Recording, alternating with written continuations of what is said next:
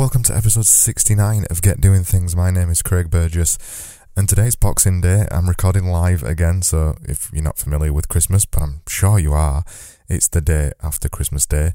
And I didn't really do much yesterday. Went to visit family, stuff like that, the usual stuff. And you'll probably notice that I'm kind of getting a bit of a weird, voicey thing.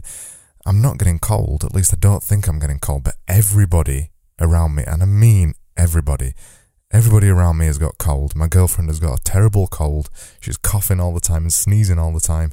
My entire family has got cold. The entire office had cold. And so far, I have not caught cold. So I'm hoping to continue the trend and not catch cold. And if the only thing that I get is, is just this little bit of a weird throat thing, then I'm fine, I'm cool, and I, will stick with it. So I might sound a little bit more downbeat. Anyway, to, to get to today's episode, today's episode is called how to get over your flaws. So, flaws are everywhere. We've all got our own flaws. We've all got our own little ways of doing things, and we've all got our own foibles and little things that annoy people. The problem comes when you don't realize that you've got flaws. And most of us aren't really aware of our flaws. There's probably loads of things about yourself that you're not even aware of because we're so self absorbed. We're so self absorbed, but we're not so self aware.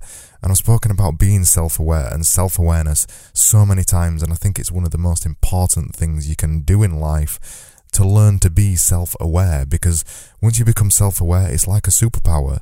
You can work out what's wrong with you and what your flaws are, and actually listen to what people are saying about you as well, openly and honestly. And I think that's one of the key points that we've all got flaws. We've all got flaws, and we've all got to understand that we are not perfect. I'm not perfect. You're not perfect. The entire 7 billion people on this planet are not perfect. So to believe that you are perfect or to believe that you're a wholly good person, to believe you are 100% good is false. And when you when you believe that kind of thing, you kind of set yourself up for failure. You set yourself up to never discover your flaws. I like um, a, a, quote that I heard the other day that I, I, can't remember where it's from now, so I'm, I'm sorry about that. But basically, the quote is that we're all 51% good and 49% bad. And we've got to spend our lives trying to stay in the 51% bit rather than flipping to the 49% bad bit because it's so easy for us to flip to the 49% bad bit in an instant. So it's really really vital that you stay in the 51% rather than the 49%. And that applies to flaws too. We've all got good and bad flaws. I choose to pay attention to my flaws and try and change myself when I feel that it's important. And occasionally I also try and change myself in some ways that I don't really think need changing but I'm keen to just try it on for size and see what happens. And I'm doing that next year with no beer and no bad food for a year. And I'm keen to see how that changes me how it changes my thinking, how it changes my body, how it changes how I react to the world. I'm keen to find all these things out and just experiment with them a little bit and see if it makes me into a better person or a worse person. And I'll be journaling all the way through it and I'll be podcasting all the way through it and blogging as well. So I'll be able to work out whether it is changing me in a positive manner or a negative manner. But to get to the content to today, how to get over your flaws, the six steps, the way that I see it, and this is the way that I approach how to get over your flaws. I've recently gone over this myself because I've become more and more aware that I'm quite critical and that I can be I can be harshly critical or I can jump to criticism rather than jumping to applauding someone first. So I've I've recently become aware of this myself through friends and through other people. And then as soon as somebody said it to me at first, I realized that I need to reflect on that and figure out if that's true. And then I've held it in the back of my mind and I've realised that, yeah, it is a little bit true that I, I do tend to jump to criticism instead of providing positive, positive stuff first, which is weird for me because I'm mostly positive person, but I jump to criticise people rather than display positive stuff. And I think that's because I, I, I want the best for people. I want people to be the best and do the best stuff, and I expect highly of a lot of people as well. So I jump to criticism sometimes, which is not fair. And I worked that out by number one, being open and honest with my friends, and obviously having good friends as well. That's the other important bit. You've got to display an open and an honest relationship with your friends, with your colleagues, with everybody in life, because you need to appear open enough for someone to be confident enough to say to you, look, you're doing this wrong. Or look, this is a really annoying thing that you do and you need to stop doing it. You need to have an open relationship like that with people because if you don't have an open relationship like that with people, you'll never get the data back. You'll never get feedback saying that you do this or you do that and it's not good and it's not bad.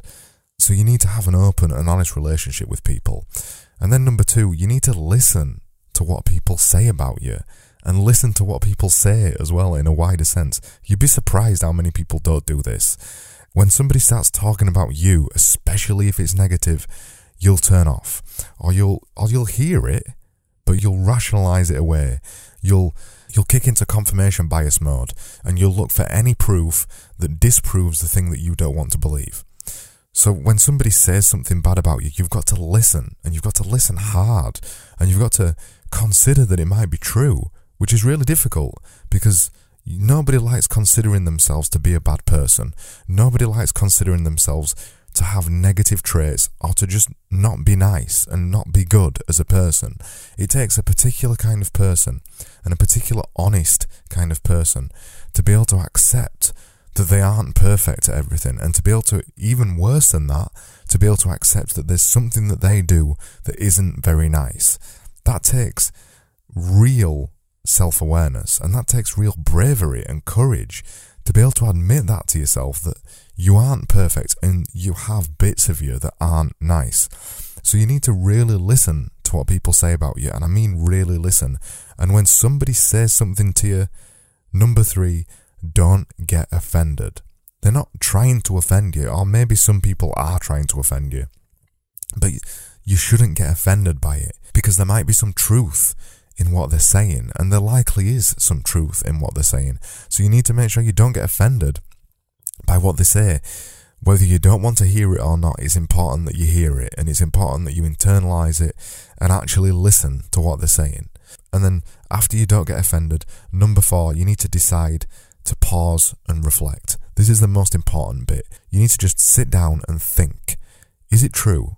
Is it false? You might have to ask a couple of other people, but you need to pause and reflect and meditate on whether what people are saying about you is true because it might not be true, or you might even feel that it's not true.